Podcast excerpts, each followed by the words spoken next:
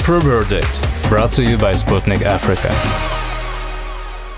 Welcome back to the Afro Verdict podcast, where we delve into the latest developments in international relations and analyze the foreign policy statements of key global leaders. Today, we're joined by Dr. Philani Mthembu, Executive Director of the Institute for Global Dialogue, to discuss the recent press conference held by Russian Foreign Minister Sergei Lavrov. On Thursday, 18th of January 2024, Russian Foreign Minister held a comprehensive press conference providing a thorough assessment of Russia's foreign policy in the past year. He delves into various key issues, including the ongoing conflict in Ukraine, the situation in the Middle East, Russia Africa relations, BRICS, and other pressing topics on the global agenda. So join me as we dissect Minister Lavrov's statement and explore the broader implications for the international landscape.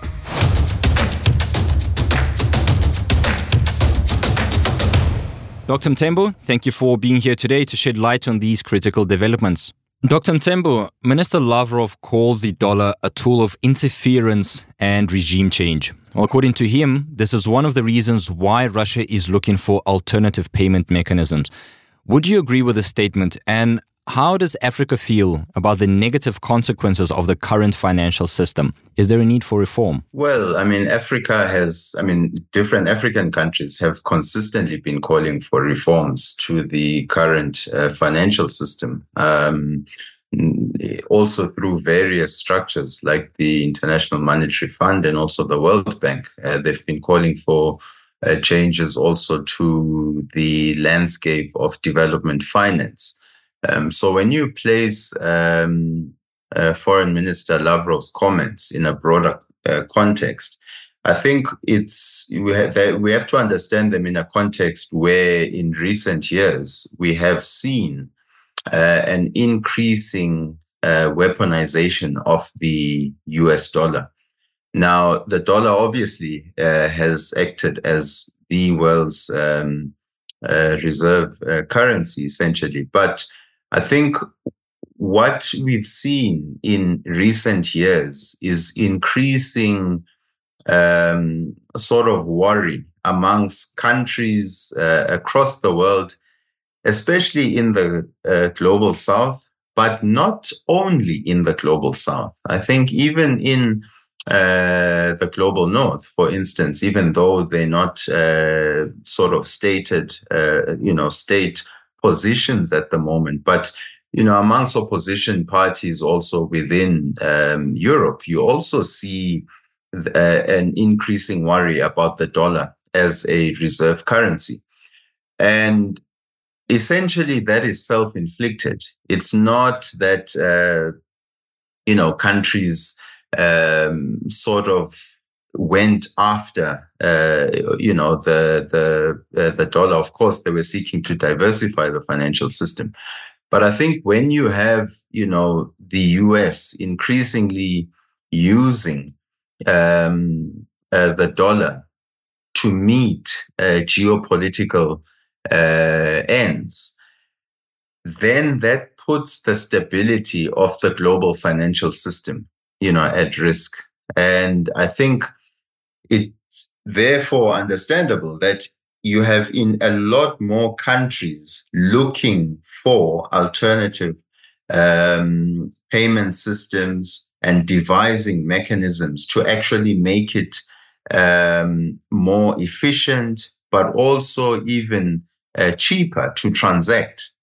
You know, so you've seen even in in in, in the past uh, year, um, African countries uh, in global fora have increasingly stated the position that they also need to find their own mechanisms to not only trade and and and do you know financial transactions uh, denominated in dollars um, and, and and and and so Africa you know through the African Continental Free Trade Area and other mechanisms are increasingly looking to make uh, financial transactions across the continent not dependent on a Western intermediary, um, you know, including through the usage of uh, the dollar.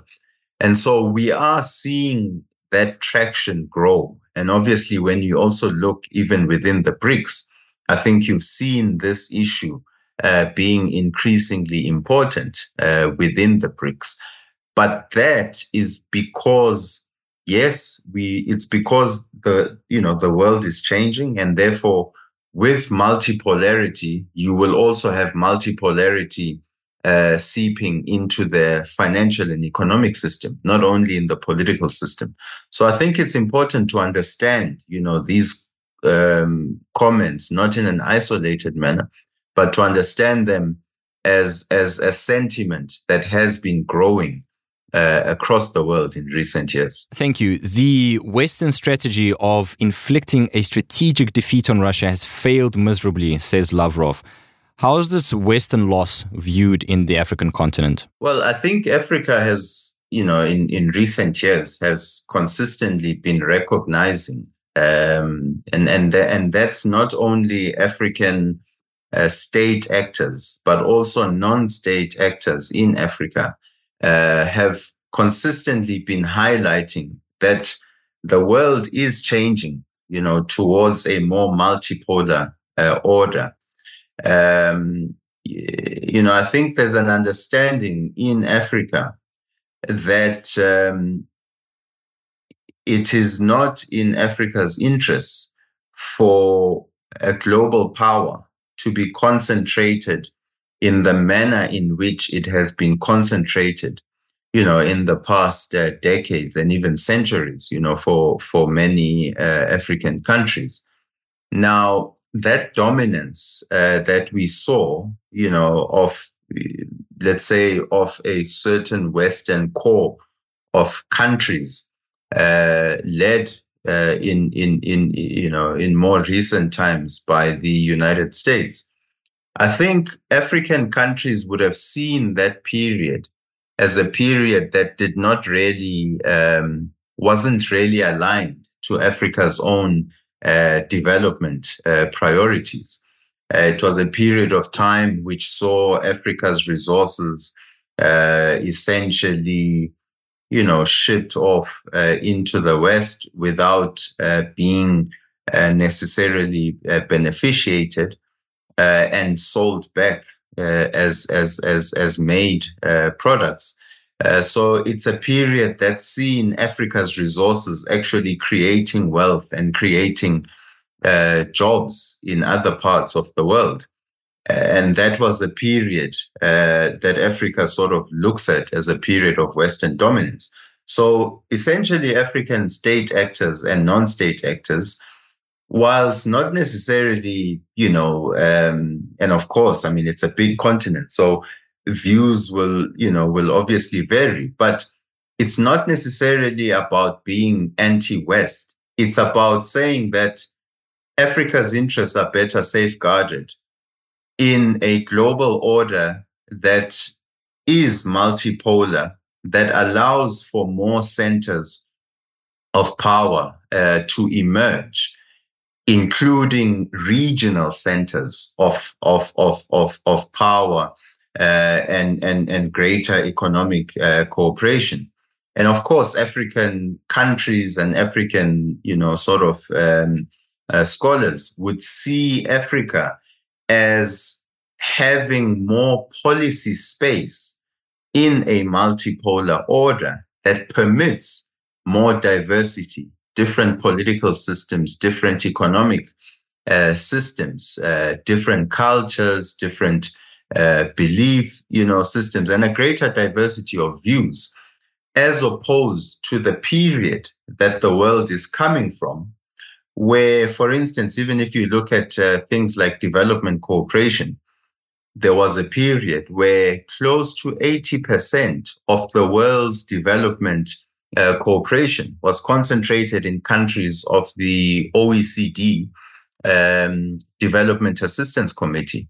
Now, what that translated to is, is that small cohort of Western countries having a disproportionate ability to influence in other parts of the world the role of the state, the role of the economy, uh, how these should interact uh, and a whole range of ideas that actually hindered at times the emergence of endogenous economic and political systems that were better suited, you know, to the local and regional context. So, you know, I think when you take sort of, you know, remarks and reflections in the West about an inability to uh, have a strategic defeat, for instance, for Russia. Uh, well, I mean, that Russia is a reality. And I think part of the problem that we are in a current, you know, context is the inability uh, to reconcile uh, interests, to reconcile uh, interests, you know, within the West, but also to uh, reconcile those with uh, Russia's own interests when it comes to national security, uh, its relationship with NATO, its relationship with the United States, with the EU. And so you, it's not necessarily, you know, when Africa looks at this, it's not that Africa is thinking there must be the emergence of a winner, either, you know, a Western uh, victory imposing, you know, a strategic defeat on Russia. No, that's not how Africa looks at it. African countries understand that uh, you are going to have different centers of power uh, uh, globally. And amongst those centers, um, Russia is one of those actors. And so, if we are going to have some form of stability globally, but also in the European uh, security architecture, then it's also going to be important to understand, you know, what are Russia's interests, Russia's own sensitivities when it comes to security, the relationship with NATO, and that you're not going to have uh, stability emerging unless you take those interests into account and have an honest conversation about the root causes, you know, of um, for instance, the current uh, conflict uh, in, in, in, in, in Ukraine. So those things is how African countries, uh, or at least how many African countries are actually looking at it. And so you would see, you, you, you know, you still have the Russia Africa summit. Um, you know, it, it, it, it's not that African countries, including those African countries who, who um, uh, might have taken positions that are more aligned uh, with the Western positions in the UN General Assembly. But even those countries have not, for instance, um, uh, imposed uh, sanctions uh, on Russia because they continue to have relations uh, with Russia politically and economically, and they see Russia as as as as as one of uh, the great powers that you have to engage with. And so it, it's got it's it's important, I think, for Western actors, you know, to to reflect on a long-term uh, vision, you know, around a European uh, security architecture. And one would hope that you would see more uh, European actions in that because it is their it is their uh, sort of uh, um, uh, region at the moment, what you've seen is the US uh, sort of, uh, you know, pushing ahead and then European countries uh, following. And, and, and I think we're in a, a, a, moment where obviously, you know, you've got the elections in the US, you've got elections in other parts of Europe. And so the political dynamics will also alter the strategies that emerge uh, in Europe. And, and, and depending on the, on the results, uh, then you might have a more honest, you know, conversation around changing the Western objectives uh, in Russia, but also with the relationship uh, in Ukraine from one of a zero sum game of trying to impose, you know, some kind of a, a, a defeat, um, you know, which we just have not seen. I think the, the the Russian economy, but industry has also just proved to be more resilient uh, than than Western actors had perhaps perceived. So it might change the strategic calculus of the West in terms of its relationship with Russia from a zero sum game uh, to one of a more pragmatic uh, form of, of cooperation that takes each other's interests uh, into account. And that will depend, I think, on the shifting uh, political landscape um, in, in, in Europe, in the US, uh, but also in other parts of the world. Well, in global affairs, Russia will gradually implement the BRICS culture, one of the pillars of which is multipolarity. What do you think are the advantages of such a model for Africa? Well, I think uh, certainly Africa sees its its interests um, uh, sort of coinciding more with a multipolar world. A multipolar world would would would would would of course have still an importance of certain what you might call great powers, you know, who still play an important role. But I also think a multipolar world would also enhance the agency and and and and and and you know of regions, uh, world uh, regions. So Africa as a region also its voice um, would have an opportunity to also be more elevated within a multipolar world order. So a multipolar world order, it would also be one, I think, which would make it more difficult for any one state to, um, you know, just impose its will on any country in the world, uh, irrespective of what the majority of uh, countries actually say. So it will make it more difficult uh, and that will enhance, you know, the options, the policy options uh, of uh, developing countries. And of course, Africa has the largest number of developing countries, um, you know, amongst the world's uh, regions. And so a multipolar world would also see, I think, um, sort of more mutual respect for questions of um, you know questions of of of of of of of, of uh, strategic autonomy, but also even uh, sovereignty. You know, in various uh, regions that have never really had an opportunity to exercise a real degree of sovereignty, and so I think. In that sense, if you think diversity of political systems, a diversity of economic systems, uh, using the dollar, yes, but also using uh, the euro, using the yuan, um, using you know uh, technology uh, to make you know transactions. So you'd see greater diversity, I think, even within the economic infrastructure.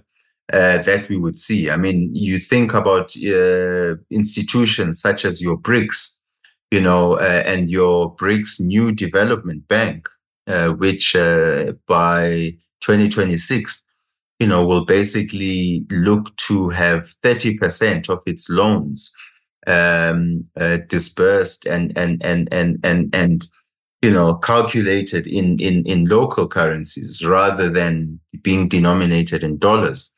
You know so you would see a greater diversity of that and what that also does is it forces established institutions like your IMF and your World Bank to also reform to a global order that is changing. Um, it also forces more serious discussions around the reform, you know, of the UN um, uh, as a whole, the UN system, uh, but also the UN uh, Security Council. Um, and I think because we will have more centers of power rather than a concentrated you know uh, structure you know that is centered around uh, US leadership and its it, it, it, it, its western allies. Of course the US will still be there uh, its its western partners will still be there. But they will have to uh, work more in order to get things done. You know, so big topics, uh, uh, they will have to work with important uh, countries in various regions of the world, uh, with other great powers, but also with other uh, regional um, structures. Um, you know, so I think a multipolar world, in that sense, works in Africa's interests, and I think you know, BRICS has consistently uh, been uh, uh, uh, uh um, sort of championing a multipolar world order. And I think what's important is that, you know, countries in the West need to understand that a multipolar world order is not about, you know, sort of being anti-Western and all of that. Uh, I mean, a multipolar world would also envision, for instance, a stronger role for uh, the EU, you know, as an autonomous uh, actor, a more autonomous actor. I mean, uh, the EU uh, some years back was talking about the concept of strategic autonomy and whether that concept has been uh, realized or not. I think Europeans need to ask themselves that. But you know, a multipolar world would also would would would see different centers of power emerging and shaping the international system, shaping the UN, shaping the IMF, the World Bank to be more reflective of the realities of today than the realities that were there when these institutions um, were created. Finally, Minister Lavrov called President Zelensky proposed peace formula a scam. This formula doesn't take into account the rights of Ukraine's Russian speaking population, which is at the root of the current conflict. Why do you think is the West turning a blind eye to the crimes committed by Ukrainian nationalists against these populations? So I think, you know, any uh, sort of peace formula that would uh, have any opportunity, you know, to to succeed or to be taken, uh, you know, seriously by uh, the respective uh, sides, would have to be one that takes into account what are the root causes, you know, of this uh, conflict, but also of this phase, you know, of uh, the conflict. And so essentially, if if if a, if a, a peace formula obviously doesn't take into account, um, you know, the other side's you know perspective and interests, then I think you know what that must be sort of seen as is perhaps that's what that's sort of the maximalist position you know of uh, that's sort of the the the the, the position that um, may not be realistic, you know, in, in, in, in terms of looking at the reality of the dynamics, uh, in terms of looking at um, the balance of, of, of, of power, you know, at the negotiation table. And so obviously it would not be one in its current form. It's certainly not realistic um, because it wouldn't it, it wouldn't have necessarily taken sufficient account, you know, of what each side looks at as the root causes of this particular conflict.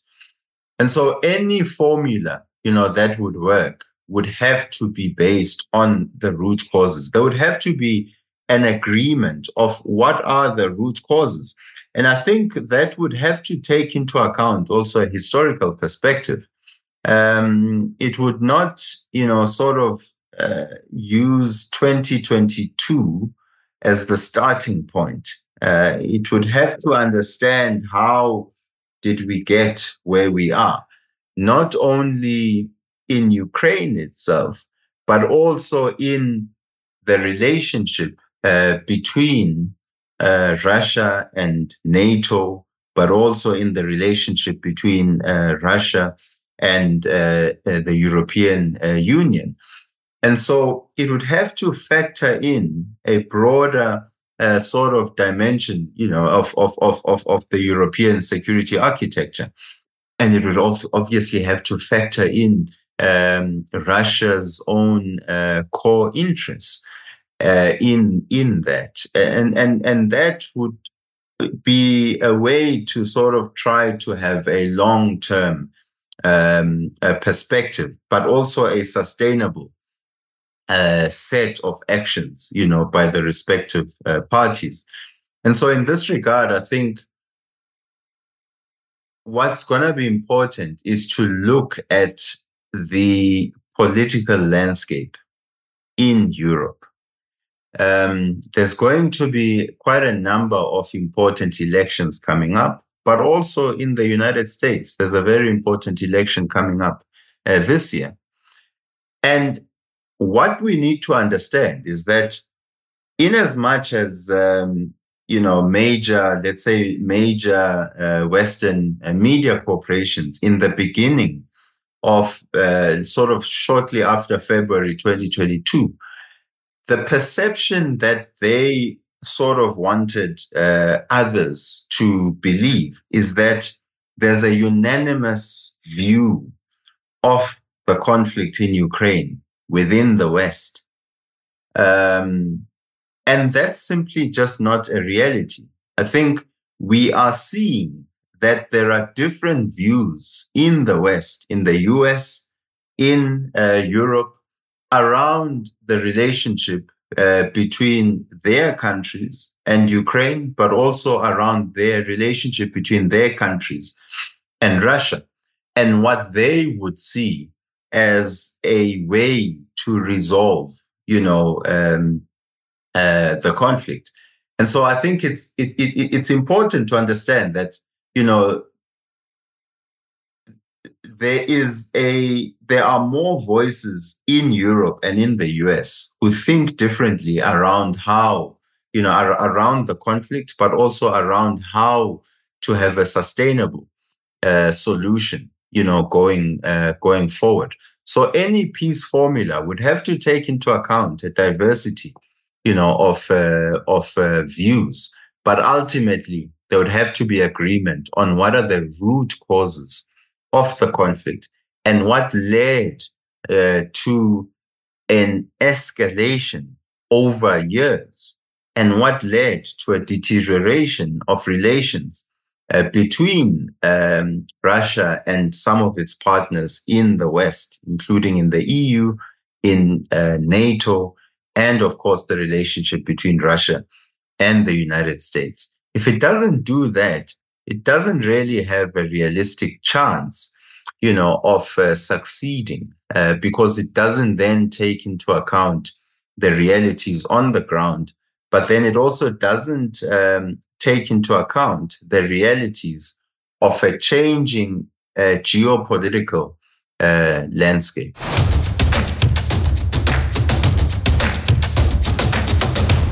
Dr. Mthembu, thank you for joining us today on the AfroVerdict podcast. It's been a fascinating and informative discussion, I must say. I want to encourage our listeners to stay tuned for future episodes as we continue to explore the latest developments in international relations and delve into the foreign policy of strategies of key global actors. Well, if you want to rewind or listen to previous AfroVerdict episodes, you're welcome to do so on popular podcasting platforms such as Apple Podcasts, Google Podcasts, Deezer, Pocket Casts, AfriPods, Castbox, and of course, Podcast Addict. For updates regarding African important global events, check out our Sputnik Africa Telegram channel, TikTok account, and other socials. Well, that's that for today, everyone. This is your host, Victor Anakin, signing off, and I'll see you next time.